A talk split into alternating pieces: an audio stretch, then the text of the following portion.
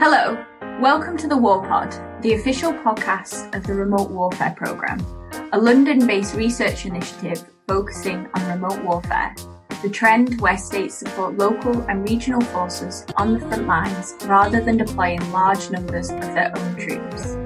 The Remote Warfare Programme is part of the Oxford Research Group, a peace and security think tank. I'm Abigail Watson, Research Manager at the Remote Warfare Programme. And I'm Liam Walpole, the Policy Manager at the Oxford Research Group. In this episode, we'll be joined by Ali Altiok, an independent researcher, and Jordan Street from Saferworld. We will be discussing their report on the rise of counterterrorism in the UN. Enjoy the show. So, Ali, Jordan, welcome to the War Pod. I mean, it's surprising that we've not had anyone from Saferworld, our great friends at Saferworld, on the podcast ever before, I don't think. But now we have you here. It's really exciting. And we're here to discuss your report, a fourth pillar for the United Nations, question mark, the rise of counter-terrorism. So could you briefly outline what you, you mean by this? Good start. What are the pillars of the UN and why do you consider CT counter-terrorism becoming an additional fourth pillar? Uh, thank, uh, thank you, Liam. Um, very happy to be here with Jordan. Um, and maybe I can first answer your question by um, refreshing our memories to answer what are the three pillars of the UN. And um, so, I mean, speaking colloquially, um, is the UN has three pillars. Is uh, first is the maintenance of peace and security, um, and the second is the uh, upholding human rights and rule of law. Um, I mean, I would rather put this in a broad terms is justice. And the third is the development pillar. Um, to say it more accurately, to, to relate it and relate to, to the, today's world is the, is the sustainable development. So, um, these three pillars are funded on the UN's charter. So, and three pillars, um, guides UN work and they are interconnected. What charter tells us is that you cannot achieve one without achieving all of them. So, but in this paper, what we say is that, um, what we see is that, um, the rise of counterterrorism is so drastic so that we had the feeling that we need to ask this question provocatively is that is counterterrorism is the fourth pillar. So UN, what we see is that, you know, UN system embrace counterterrorism with, um, uh, with a flood of, um, UN Security Council resolutions, General uh, Assembly strategies, new funding streams, offices, um, committees, working groups, and staff, large number of staff. Um, and and recently, with the, the growing, uh, a, a, very big um, policy framework, uh, prevention of violent extremism, um, and funds and agencies also join this effort. So, um, so what we, we kind of um, what we demonstrate in this paper is that uh, the rise of the new new pillar um, distort the balance between the three pillars, three original pillars of the UN, uh, through pri- prioritizing exceptional forms of securitization. Um, I simply frame the problem, um, despite the, if I, if I can't simply frame the problem, uh, despite the cha- charter of the UN starts with the we, the peoples of United Nations, determined to save succeeding generations from the scourge of war. What we say in this paper is that UN is increasingly um, offer what what UN increasingly offer to next generations is the is the global war on terror and deep deep and wide engagement in global uh, war on terror. Thank you. And I think you, I think you already started to answer this question in that answer, but I would like to drill a bit more into why this matters, both why Saferworld decided to investigate it and why UK policymakers should care about what the report says. So do you want to start with the, the first one about why Saferworld decided to investigate it?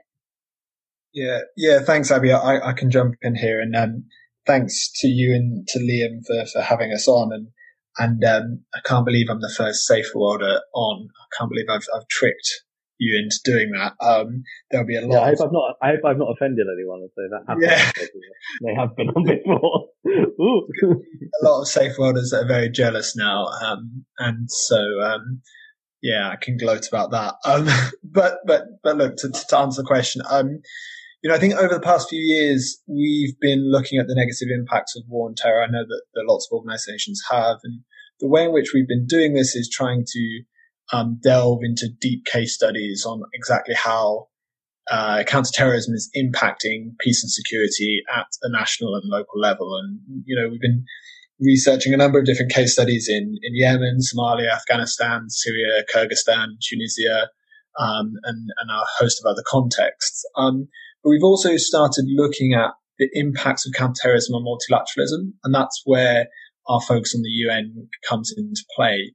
We, we started this bit of work looking at how UN peacekeeping is being affected by an embrace of counterterrorism. And I know that at ORG you've done lots of work around this and, and looking at kind of the, the most recent deployment in Mali. Um, but what we we found in that report was that there's serious threats to the impartiality of the UN system with this embrace um, of UN peacekeeping systems. So what we wanted to do was just look a little bigger, um, look at what the impact of the creation of the Office of Counterterrorism in 2017 was, what the impact of huge funding from quite problematic sources was, um, and and to see, as Ali said, what the impact on the three pillars in the UN Charter was. So that's really why we started to delve into that. Um, from a UK policy making perspective, why does this matter? I mean, I think this is definitely something to keep an eye on. Uh, the UK is still heavily invested in the United Nations, uh, and while we, you know, there's there's certainly things, policy positions at, of the UK at the UN that we haven't agreed with we have to acknowledge there's been a number of really productive roles that the UK has played in recent years. So the support for the sustaining peace resolution, the investments made in the UN Peacebuilding Fund and the great work that that fund does. Uh, and of course, the support for a standalone goal on peace, justice and security in the 2030 agenda. All of these really positive moves uh, could very well be undermined by the UN's shift towards counterterrorism. So I think UK policymakers should be taking notes um, of this trend. That's a really interesting point to make. I always feel like it's like the conscience of the UK is at the UN, and then sometimes the, the UK sort of back home drifts slightly. The principles on which we sort of should be uh, upholding are very much sort of at the heart in, in, some of the things that the UK ambassadors for, for example, the UN kind of talk about. We don't always talk about it as strongly back home, unfortunately. So I, I wondered what you, you thought sort of led to the change, because you, you, would imagine that sort of the seeds of this were sown back in sort of uh, beginning of the 21st century. Um, but what, what, do you think has sort of led to the change in the UN, but also around the world? Um, yeah, if I if I jump on on this point, is the so um, I'm I'm not sure if I can speak about this uh, about the entire world, but I can say about the UN. Um, uh, as this report and our research speaks about. Um, so, um, I mean, apart from um, peacekeeping, um, what we see is that the um, ever ever growing counter-terror architecture of the UN is uh, is impa- impacting the entire um, system of the UN almost. So this uh, to to say it, um, so we see that counter-terror architecture reoriented um, peace, development, and human rights, and we have seen, we observed in the last 20 years peace, political and peace building affairs were asked to engage in counterterrorism. Um, of course, UNODC, um, has grown significantly. Um, and, and UNDP, who has been very reluctant to engage in any, um, counterterrorism activities, is now deeply engaged. And, uh, actors that we don't expect them to be engaged, like UNESCO, now, um, implementing, um, counterterrorism programs. Um, under, you know, uh, what they do is like, you know, youth em- employment and empowerment programs they offer. UNESCO offers youth employment and empowerment programs as counterterrorism tools. It's, these are to me very counterintuitive developments. And, um, and, and it's, uh, but, but I, I need to, I need to give a little bit more texture to this because there's also resistance still exists in the system. Um, we know that um, Office of um, Coordination of Humanitarian Affairs, UNICEF, UN Population Fund, these entities are still kind of pushing uh, or keeping them away from counterterrorism. And I want to say also, you know, Women, Peace and Security Agenda or Youth Peace and Security Agenda, these human-centered peace and security agendas, they're very cautious how they want to engage with counterterrorism and they kind of um, see the risks and fault lines um, in in this type of engagement, especially at the UN. Can I just jump in just really quickly on and a little bit on the why, just to add to, to Ali what, what Ali said on how and where this sure. is happening. Um, just because I think it is important to note that you know it, this hasn't just popped up overnight. This has been a, a process over the last twenty years, but it really has sped up in the past few years. Um, there's two major donors to the UN counterterrorism architecture, Saudi Arabia and Qatar. They themselves donate about 80% of the assess, of the non-assessed contributions.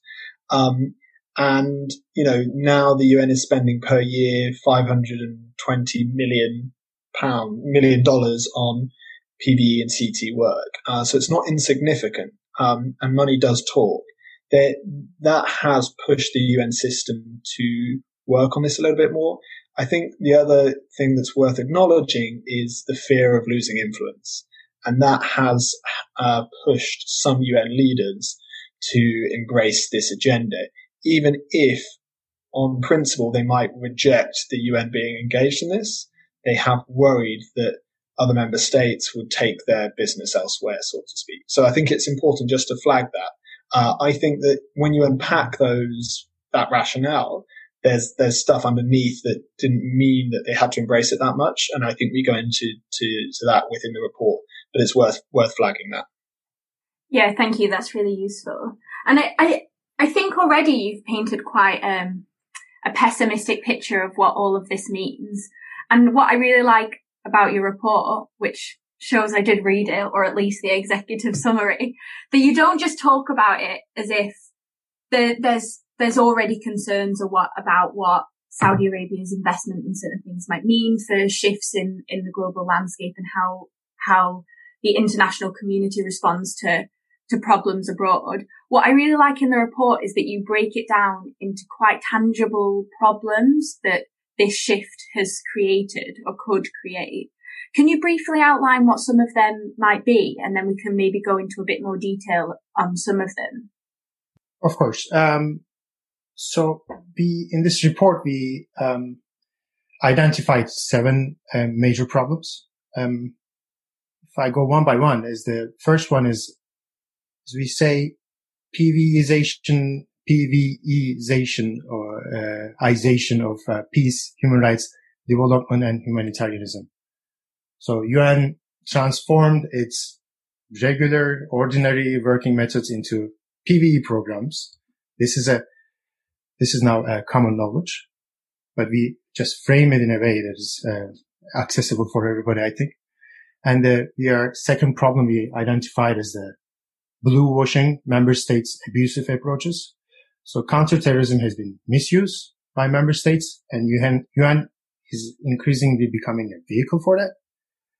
Um, and the third is the UN counterterrorism embracing um, contested um, radicalization concepts radicalization concept has a lot of problems with it, which uh, we can maybe speak about this later. And the fourth is um, um, UN is also um, exaggerating the the risk and threat of terrorism over other uh, security concerns. So what we call this is a fueling threat inflation. And and the fifth is the co-opting critical voices. So as I said about UNDP, for example, uh, it, uh, you know, UN agencies who you wouldn't necessarily think that they would engage in counterterrorism, now being taken into uh, this uh, counterterrorism frameworks or like they've been asked to implement counterterrorism programs. And the sixth is the um, UN is um, is is failing to manage risks. Counterterrorism, engaging in counterterrorism comes with risks. Um, it's uh, it creates problems. Um, it's um, it is there, you know, the, the, risk of engaging with the, um, sorry, um, the issue of engaging with the risk of terrorism, terrorism may produce greater risks than the risk of terrorism. And what UN, UN doesn't, um, report on this, but it just transferred, uh, transfer it to, um, each other or other entities, uh, so, or, or, civil society organizations. And the, uh, the last seventh problem we uh, identify is the UN, um, fails to learn. I mean, UN just shows that counterterrorism, what, what works in counterterrorism, but we know that counterterrorism fails in many, in many areas. So these are the seven problems. That's really, really, really interesting. Um, and I think that point about learning lessons is something that we can all relate to at ORG and, uh, and at Saferworld. And, and saying that, I think there are a number of parallels with our own research and some of the findings that um, you, you, present. In particular, I think we've seen the way in which counterterrorism-based approach sort of enables states, uh, elites to, to take target certain ethnic groups or dissenting voices under this sort of guise of of fighting terrorism. And Ali, you you touched on it there, but Jordan, I wonder if you could sort of outline briefly, and I'm going to attempt to say this: PVization if we can go into that. And then blue washing, I think it'd be important if we can uh, understand what you guys mean by, by blue washing if people are not familiar with that term. And then also this idea of threat, in, threat inflation, um, and sort of how these, these happen in practice. Yeah, absolutely, Liam. Um, so I think actually Ali and I coined the term PVization, so we should know how to say it. Um, I did a quick Google. You heard it here first. You've coined it. it's yours. yeah. Don't don't try and claim you wrote it on a notebook somewhere and and uh, take credit for it, Liam. It's it's ours. No, uh, sorry okay. if someone else has actually used that before. I'm not sure they have, but but I mean, I think the the other two we definitely didn't coin. Uh, but they're three really important trends that I think um, are not always uh, self-explanatory, but once we kind of explain them and, and go through them, I think we, we realize that actually we see it in everything we're, we're doing. So, I mean, the, the PVization one, um, it's when you're looking uh, for a PVE problem when there isn't necessarily one, and suddenly peace, justice, and, education. And can you just explain PVE for those that don't yeah, sorry, know? sorry. Um, you shouldn't do that. Should you just start with the acronym? So PVE is it means preventing violent extremism. Um, it was the UN's take on the countering violent extremism agenda, with the idea being, you know, that countering was going to be too close to counterterrorism actually involved you kind of going after um, the, the, one group. Um, whereas PVE was more about, you know, ups, upstream prevention, thinking about what are the conducive factors that lead to individuals joining armed groups, um, and and was definitely closer to the right answer, but we don't necessarily think the right answer. Um, you know, I think it was a classic UN middle of the road approach. And and I think there is some really good stuff and in PVE in the sense that you know it has helped promote certain discourses around human rights and and bringing in gender issues where that CVE and CT didn't, but but there is still some problems with PVE.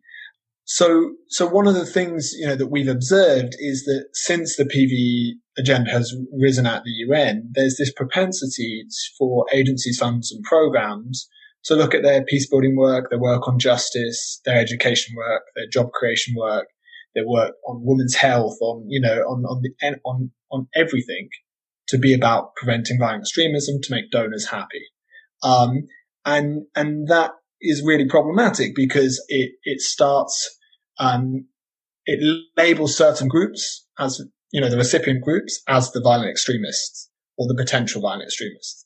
And that is something that I think, you know, we can all observe with authoritarian governments is really quite problematic. I mean, we heard anecdotally some awful ideas around PV at the UN um, in recent years. I think the biggest red flag we heard was um, one uh, agency was trying to do a PVE program in a refugee camp that uh, there was lots of really divisive narratives about refugees being uh, terrorists. And, you know, they didn't see the potential harm that a PVE program in that camp could do. Thankfully, I mean, I'm not going to name names and, and tell you where it is, but you could probably guess. Um, thankfully, internally uh, in the UN, there was huge pushback. But the fact that this was even being voiced and, and suggested um, really shows the nature of how certain agencies that do PV are looking at it. The the issue around blue washing, I think, is um, is quite um, useful to note as well. I mean, blue washing has been used before, but it's usually around companies that use the UN's logo or a partnership with the UN to basically hide their negative labor or environmental practices. You know, very similar to whitewashing or pinkwashing um, concepts. I'm sure listeners are familiar.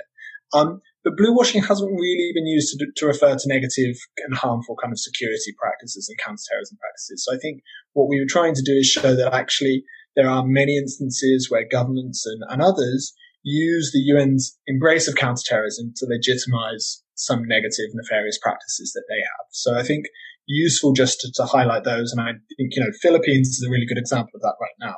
The UN helped the government do a national action plan on PVE that national action plan on PVE was used at times to justify targeting Muslim students, right?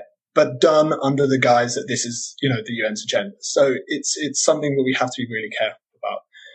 The final thing then you mentioned threat inflation, which I think is really, really interesting and, and really um, pertinent for this moment right now, especially with everything that's happening uh, with, with COVID, is this idea that, you know, uh, just talking about an issue can actually raise the, the threat and change the response and change the way in which you analyze it.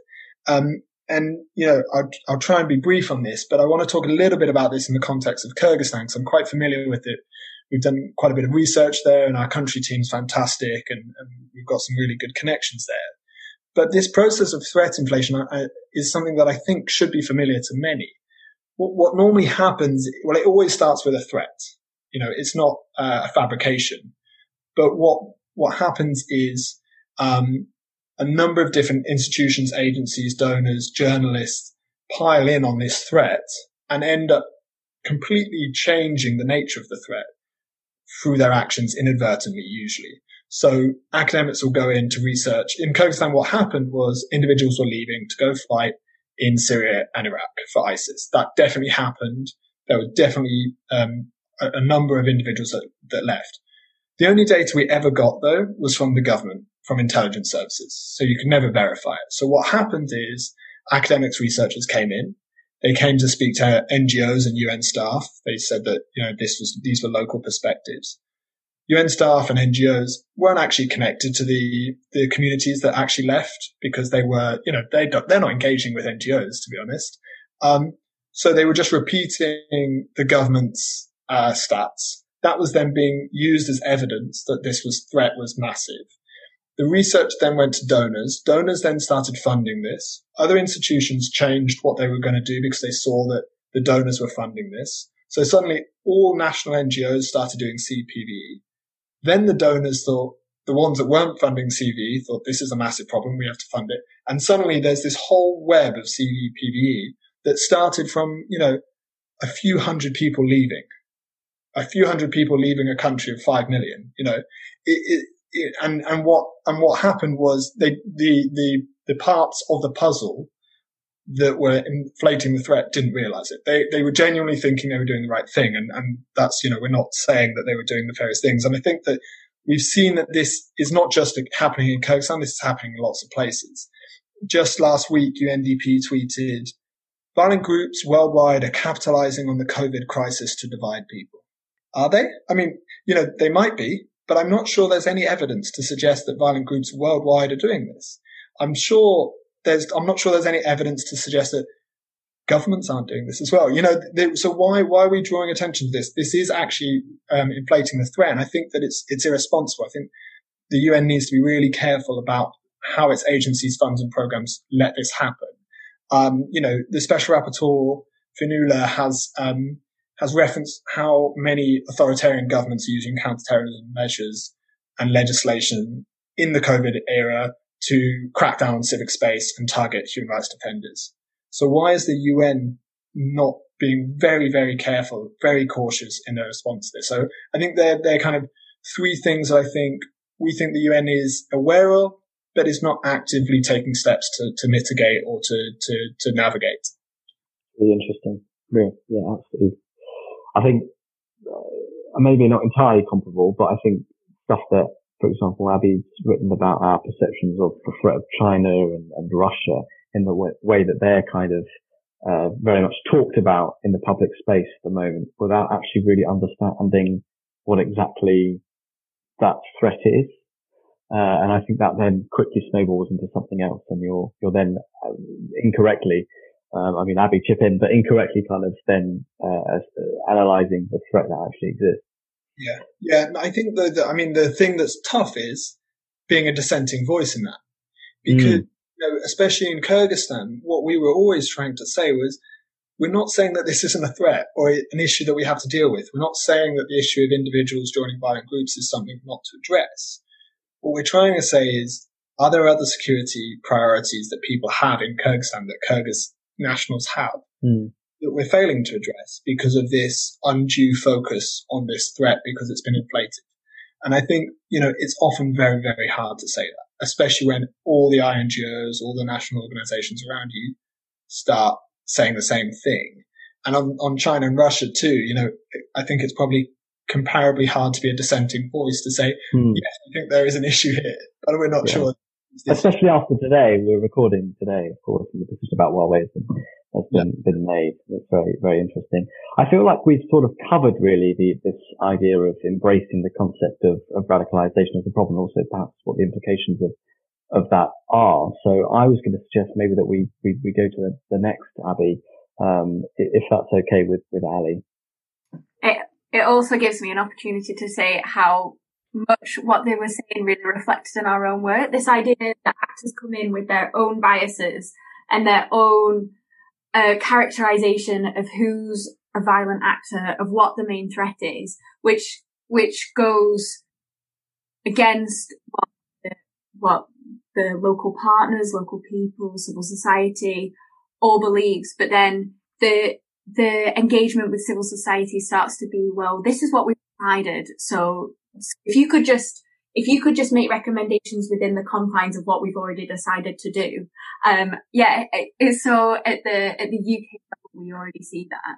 And one of the, the big recommendations that we make to try and address it is that the way that meaningful engagement with civil society could be a key vehicle for addressing some of these mistakes and highlighting problems of international approaches, which is why I was so disheartened to read your report. Not that I'm saying no one should read it, but um, that that you you have such a pessimistic picture of how civil society groups are inst- instrumentalized. It would be great if you could talk more about the ways in which civil society is being used and misused in the counterterrorism architecture of the UN.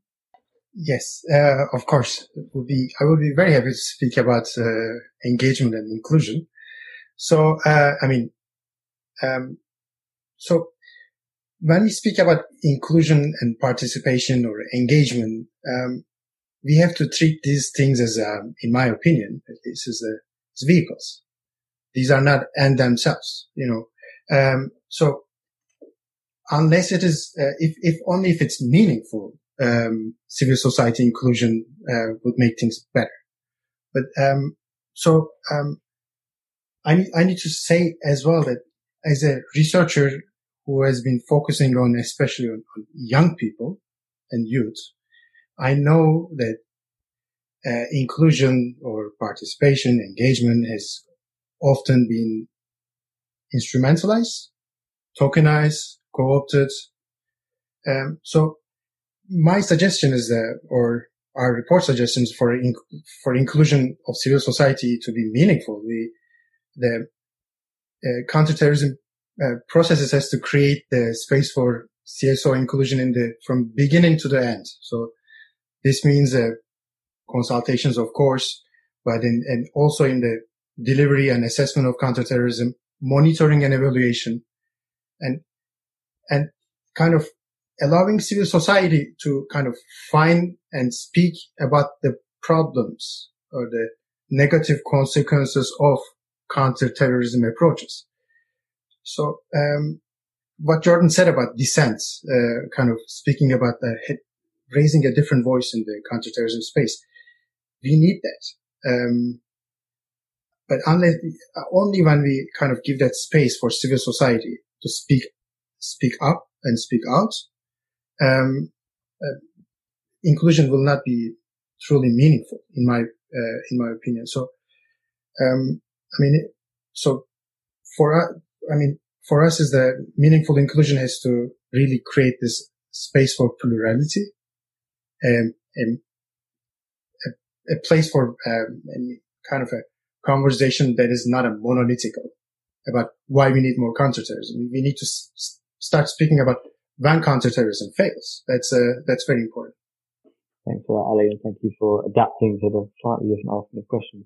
Um, I think that leads on quite nicely to this something that we take from your report, and, and you argue about kind of the way in which the UN sometimes manipulates different communities. Um, and one of the, one of these areas is is around um, gender, uh, and you argue in the report that gender gender language is used for political expediency. And while there there have been examples um, where uh, women's peace building has sort of been drawn on, um, I think it definitely chimes with the research that we've been doing at the moment. Um, I have to plug a, an upcoming report from ORG later this month around the protection of civilians debate here in the UK.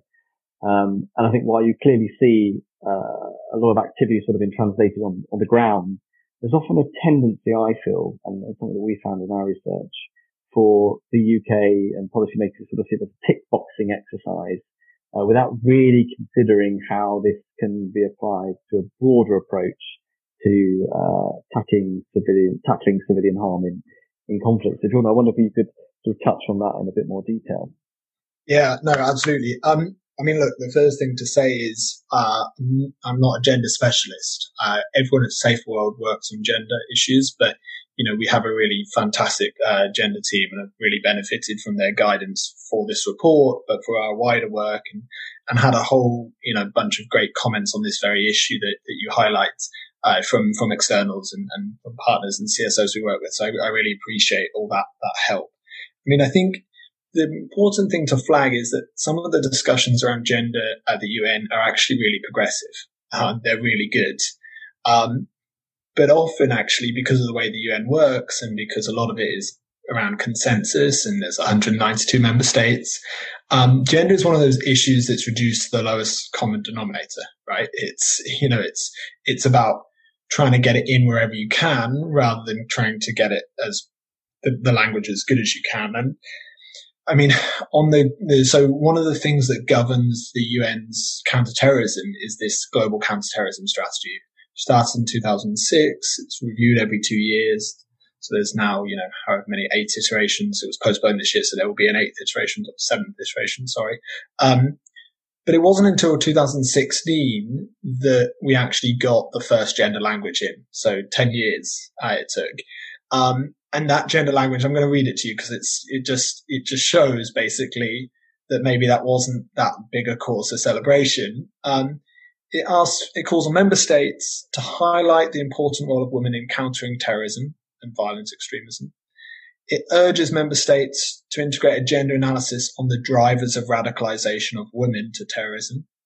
Um, and then it asks to consider, you know, the impacts of counterterrorism strategies on women's human rights organizations and consult with women and, and women's organizations. So, you know, I think the latter two clauses really good; they can be strengthened, but the first two are so problematic. Um, you know, it's just calling for a gender analysis only on the drivers of radicalization of women. That that's the only thing that gender needs to be involved in a gender analysis. So it just shows how you know we do have a long way to go. And I think that, to be honest, I think that those member states negotiating this resolution that are gender champions need to you know, stick their, their issue in the ground and not budge on it. They need to be pushing a little bit. We've heard a lot of nice stuff on human rights and gender for a long time, but then when the negotiations get, um, happen, we seem to lose. So I think, you know, it's about time maybe they, they kind of said enough is enough there. Internally within the UN, I suppose the thing to flag is we are quite surprised that UN Women and other parts of the institution have haven't pushed back strong on this. Um, the embrace isn't as you know dramatic as maybe other agencies, but it's still there. Um, you know, back in 2015, the UN commissioned a implementation study on on women, peace, and security on Security Council Resolution 1325. Um, it's even longer than our report. Uh, it's a lot longer than our report. Um, and but it, it's fantastic and really delves into the way uh, in which it has a whole chapter on counterterrorism, women, peace, and security. Um, and I'm going to quote from it because it is more eloquent than I can say it. But it, it, it, and it just it says it in exactly the way I think the UN should be looking at it, but maybe isn't. It says while empowering women as a bulwark against extremism is an important idea, such empowerment should never be part of the use of force. It should not come within the ambit of counterterrorism, but as part of civilian assistance to development and human rights programs in the country. To enmesh such programs in counterterrorism strategies sanctioned by the Security Council is to deeply compromise the role of women's organizations and women's leaders. I mean, you know, it says it in those three sentences, all we need to know about how UN women should be pushing this. And I think, unfortunately, that hasn't happened. Um, and, and so I think, you know, the, the parallel that you mentioned is, is spot on. You know, we've seen this in other areas. Um, but I, you know, I think sometimes it's, um, what's the word? You know, sometimes it's the, the tempting thing to do is to actually try and change it within. But sometimes I think you also need to take a principled stand. The special rapporteur calls this, calls the way in which UN um, counterterrorism deals with women as commodification um, you know, which is really strong and it's from someone that has a deep history looking at these things. So I think if she's saying it, then I think the UN should be taking note, um, and, and should be thinking a little bit more strategically about how gender comes into conversations and isn't just a tick box. I think that's a, that's a really great point, and it also maybe speaks to a broader problem around rhetoric and reality when it comes to having beautiful policy documents and then actually implementing them. I mean, I, I think it's also kind of indicative of the fact that you note in the report that things like marginalization, exclusion and poverty are all pinpointed as underlying causes of terrorism. So even within a terrorism framework, if we, if we, if we believe that those things are drivers of terrorism, there, there's almost hope. But then at the same time, you say that this counterterrorism legislation is increasingly preventing development and humanitarian work from addressing these issues. It would be great to hear more about why that's happening at the UN level. Um, yeah, I, I will, I can, I can speak about this uh, question. So, um, it's not just our report says that, um, marginalization, exclusion, poverty are the underlying causes of terrorism. This is what UN says. I mean, um, UN uh, prevention of violence extremism um, framework exactly says this point. Um, however, when um, counterterrorism is being operationalized, implemented, what what um, our reports and others, uh, other reports from humanitarians, uh, human rights, and and and also other um, peace building organizations, what we see is that counterterrorism politicize um, um, politicize and associate development work with the securitized objectives. And when it comes to uh, humanitarian work, we know that we see that criminalizes humanitarian aid and which deprives like large social groups out of humanitarian aid. This is very counterproductive in my view and very clearly counterproductive. And, um, and also, um, um, I mean, I, I, I, need to say that the, the policy um, in this area is developing. And, and I think member states are learning about how counterterrorism is ineffective in, um, in the, you know, how, how it becomes a blocking, a block to deliver humanitarian assistance. But I cannot say the same things for, um, for peace, from peace and security, uh, peace and security lens. Especially from peace building lens, uh, we know that counterterrorism creates a lot of mistrust. Um, however, um, there's not really um, enough awareness in the policy fields, in the policy developments where, um, you know, no, no one speaks about the, how conflict insensitive counterterrorism is. So, um, we need to, we need to bring these issues forward. Thanks, thanks for that, Ali. Now, we're going to get on to sort of what your recommendations are about how we, we tackle the, the many issues that you've, you've talked about. But I wonder whether perhaps it, well, it'd be interesting to sort of for your views on what you think the long-term implications are, uh, if sort of these trends carry on in terms of the future of the UN and multilateralism as a whole. Well, I can't give it all away because otherwise no one's going to read the report.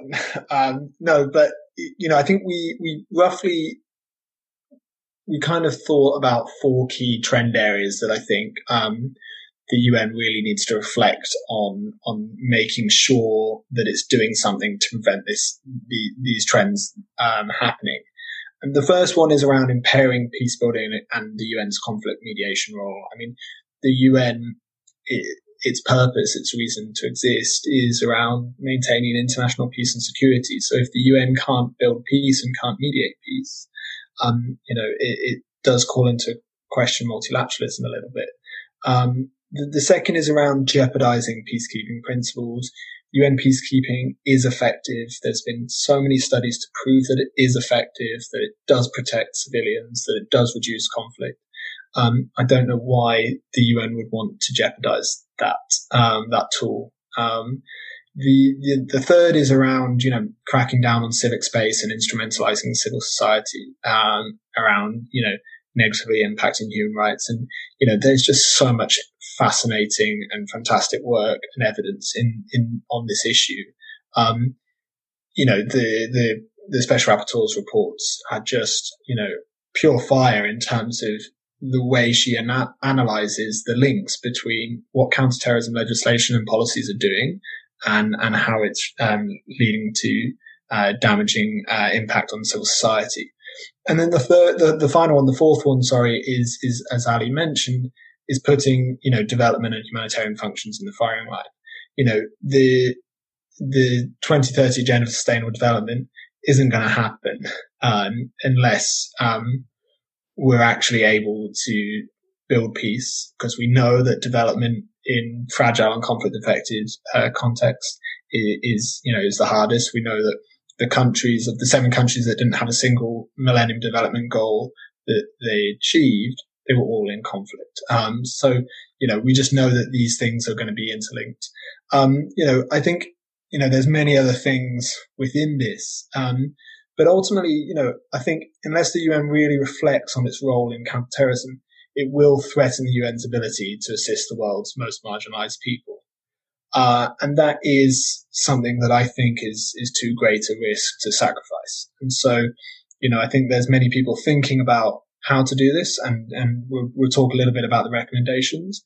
Um, but it does need more than just talk now. I think it needs a little bit of action. And I think it's also uh, just going back to Liam, one of Liam's initial points that the UN has often been a pillar for UK foreign policy and how it hopes to be a force for good in the world. And I think given the problems that you highlight in the report, it seems that if these problems continue, then rather than addressing the problems in a unilateral UK foreign policy, they could exacerbate and continue many of the same problems. And so, so with that in mind, what, what role should the UK play in addressing some of these worrying trends? Do you feel that the UK government, with its objective to be more of a glow, a, an active player on the world stage, do you think it can fill a, a vacuum of leadership or positively contribute to addressing some of these issues? Yeah, I mean, you know, the one thing I, I didn't really maybe uh, go into to as much depth as I should uh, is the impact on the UN's mediation role. Um, you know, I think that that has been been eroded over the past 20 years. And, you know, there's some, you know, really damning reports from, from SOTO and others in, in negotiating with Hamas and, and, and all the impact, um, that counterterrorism legislation has had on that. Um, but it's in the U- UK's national interest for countries not to be in conflict, right? You know, that is a national interest. That is one of our strategies. Um, and so if UN and civil society organizations and, and, you know, local organizations can't mediate conflicts because there are sanctions on who you can talk to and who you can't, you can't understand the motivation of, of, of violent groups and you can't lay the groundwork for a peace process. So it's just, you know, there's so many elements and layers to counterterrorism, not just, you know, PV programming, but also Security Council sanctions and other sanctions lists that really prevent UK's national interest and, and many other national interests. I mean, in the report, we talk about 11 recommendations uh, for the Secretary General and UN member states to con- uh, consider. These are all achievable. There's nothing, you know, we didn't, we didn't put like, let's put three crazy ones so you can pick up the eight other ones. These are 11 achievable recommendations. Uh, always do things in 11. That's why there's, um, 11 spices on KFC chicken. Um, there were just 11 natural recommendations. Um, I won't be up here, but, um, you know, I think they loosely in three areas. One is around refocusing UN strategy on peace, rights and development on the three pillars. The second one is around adopting a system-wide approach to counterterrorism that actually protects the UN's credibility and impact and doesn't harm it. And then this third one, which Liam picked up on earlier, is turning this evidence and experience into improvement and really learning from what's happening. Um, you know, I think there's lots of within this. There's lots of things, um, but I think one of the things to really pick up on is the fact that no system mechanism exists in the UN right now. With such a diverse footprint, the UN's active in so many different countries with so many different funds and agencies. There's no internal mechanism to flag when harm is being done on, in, in the UN's name on counterterrorism. So there's no firewall where you can actually stop things happening, protect the UN's name, and try and ameliorate the problem. If, if negative practices happen, they either just happen or they're kind of hushed up, um, or, you know, we go again kind of thing. And, and this cannot be for an organization that depends so much on its credibility and its image the way things go moving forward. Um, and, and, and I think that there's definitely moves within the UN system to pick up on that. I don't know how that will happen necessarily, but I think that that really um, hit home. Um, I think the UK can play a really important role here because, I mean, look, you know, I think a strong norm setting UN that's respected, uh, that can promote a rules based international order is in our national interest, uh, whichever, you know, parties in power in this country. Um, I don't think, you know, the UN is not divisive institution in, in the UK, thankfully. It's not like the US. Um, and so across the aisles here, uh, support for the UN maintains. So I think, you know, the UK then wants to make sure that the UN's credibility and image is protected. So I think they could play a really um, positive role here. I think this means, you know, actually investing diplomatically and trying to change the system slightly. Um, and I think, you know, there could be a moment in, in the next couple of years where that's easier, um, without a certain person in the White House, right? So, um, you know, but, but considering the UK invests so much in UN Peacebuilding Fund, we, we invest so much in UN peacekeeping, it's in the British taxpayers' interest that that money is actually going to help and, and actually solve conflict and reduce conflict. It's not in the British taxpayers' uh, interest to do that, but also fund and allow counterterrorism to impact negatively on peace dynamics. So, so I think the, the rationale's there. Um, and, and, you know, I think for UK policymakers, this is something to pick up on. Thanks, thanks, Jordan. Um, I feel like you've sort of answered partly the, the, the next question about what sort of is the alternative to, to counterterrorism that you guys suggest in the report. I mean, just sort of thinking about the conversation we've had, it would seem that, well, stick to those three founding principles rather than sort of merging into this this fourth pillar. Um, but what, what, what sort of specifically do you think, Ali, that uh, you would you would highlight? I mean, I would like to put this in a like a more understandable, simple terms. Is that say that what counterterrorism does is um, is creating mistrust and fear. It disrupts social cohesion. Um, it it widens the trust gap between young people and their governments. So what UN should do is the UN, I mean, maybe I should say what UN shouldn't do is, is the, to invest and engage in approaches that are uh, creating mistrust and fear. And, um, and UN shouldn't, um, engage in things that divide people further. Um, I mean, Jordan nicely said about this uh, regarding mediation work of the UN. that's very clear in that area. But in, this now expands into a whole different set of like engagement areas that, that goes into youth empowerment, youth education programs. We need to stop and um, we need to stop and think. But um, but I, I just want to be clear that I'm not saying that UN shouldn't deal with the risk of uh, terrorism. It's about how UN deals with uh, the risk of terrorism really matters, and we need to really question this. Um, and and we need we need to we need to hold UN accountable on this on this issue.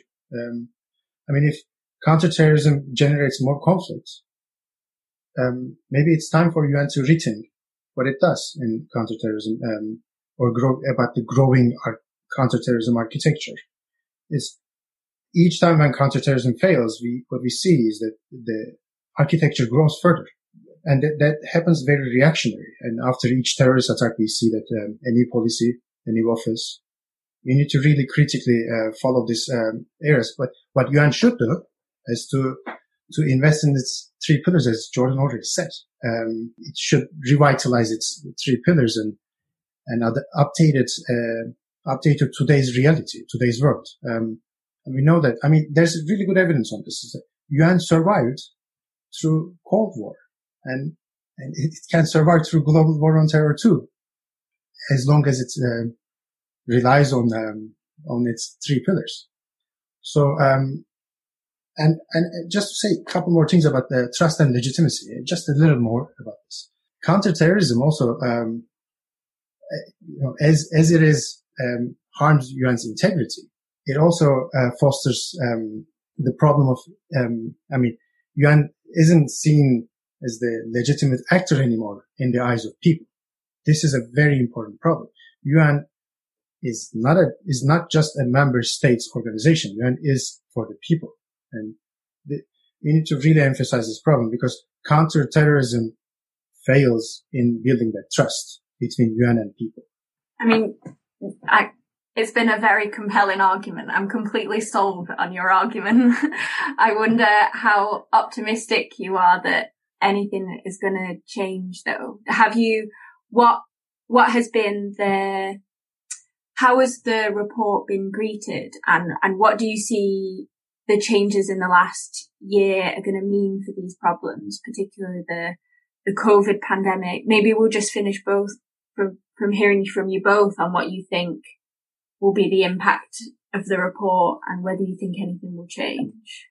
Yeah, you've Abby, you've kept saying uh, how pessimistic we are. Uh, the rather, but we weren't. We didn't intend to. Um, I'm I'm actually optimistic. Things can change. Um, look, I mean, I think the COVID uh, element there's big risks there, right? Like, I think you know, lots of groups now have started to highlight the risk in securitization uh, on a COVID response and lots of, you know, including the tweet I mentioned earlier, but lots of starting to speculate um, to say that, you know, terrorists are doing this, violent extremist groups are doing that uh, because of COVID with very little evidence. Um, and, you know, that will and could create some policy panic um, that's quite counterproductive.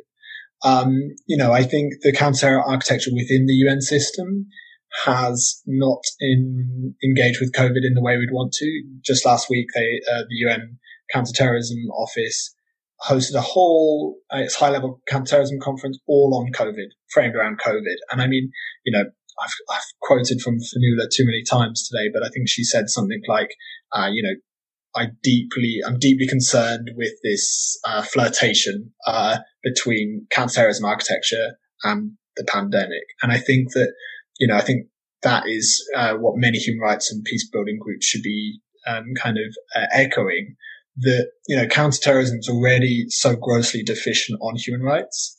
Um, to bring that to the pandemic and we've seen emergency legislations and emergency laws being really counterproductive. Um, I think that, that that's a real big risk. Um, and so I think the UN should be very, very careful on, on how that moves forward. Um, but, uh, you know, outside of COVID, I am, I, I, am optimistic. I generally am. We've got some really good, um, feedback from UN staff. I mean, there, there are, you know, we don't want to make, we don't want to paint this picture that, you know, everyone in the UN institution is a, you know, a PV, uh, supporter. I mean, I think there's some really smart people working at the UN that totally understand everything that we wrote about and have understood this for a while and been trying to push back. Um, we tried to put it all in one place um, to to give some support for our allies within the system. Um, and I think that you know the Secretary General and his team, I think their instincts on this aren't bad at all. I think that they've often just felt that they haven't really had the space to to to win this battle to push on this. You know that could change in January. Um, they might have support from the number one due paying country rather than you know active opposition. Um, and I think, you know, the pandemic has actually changed some opinions on kind of centrist policy making in the US around uh, counterterrorism, war on terror. You know, Samantha Power, Ben Rhodes, both central figures in uh, the Obama administration, and I would assume would have some sort of role or you know influence in the Biden administration, have basically said that this narrow security um, focus on terrorism has been counterproductive. So I think that's really, really encouraging. Um, and so I think you could see there being much more scope to, to protect the UN and for the US to be a, a really constructive participant in that. I think for UK policymakers, um, I haven't seen them making that case nearly as much. So I think that we should start thinking about that and, and UK policymakers should start thinking about this post-war on terror lens because they might be, you know, face uh, being left behind on that, that, that the US are making, um, making the moves and, and, other European states and we're not. So, so I think that that's something to reflect on.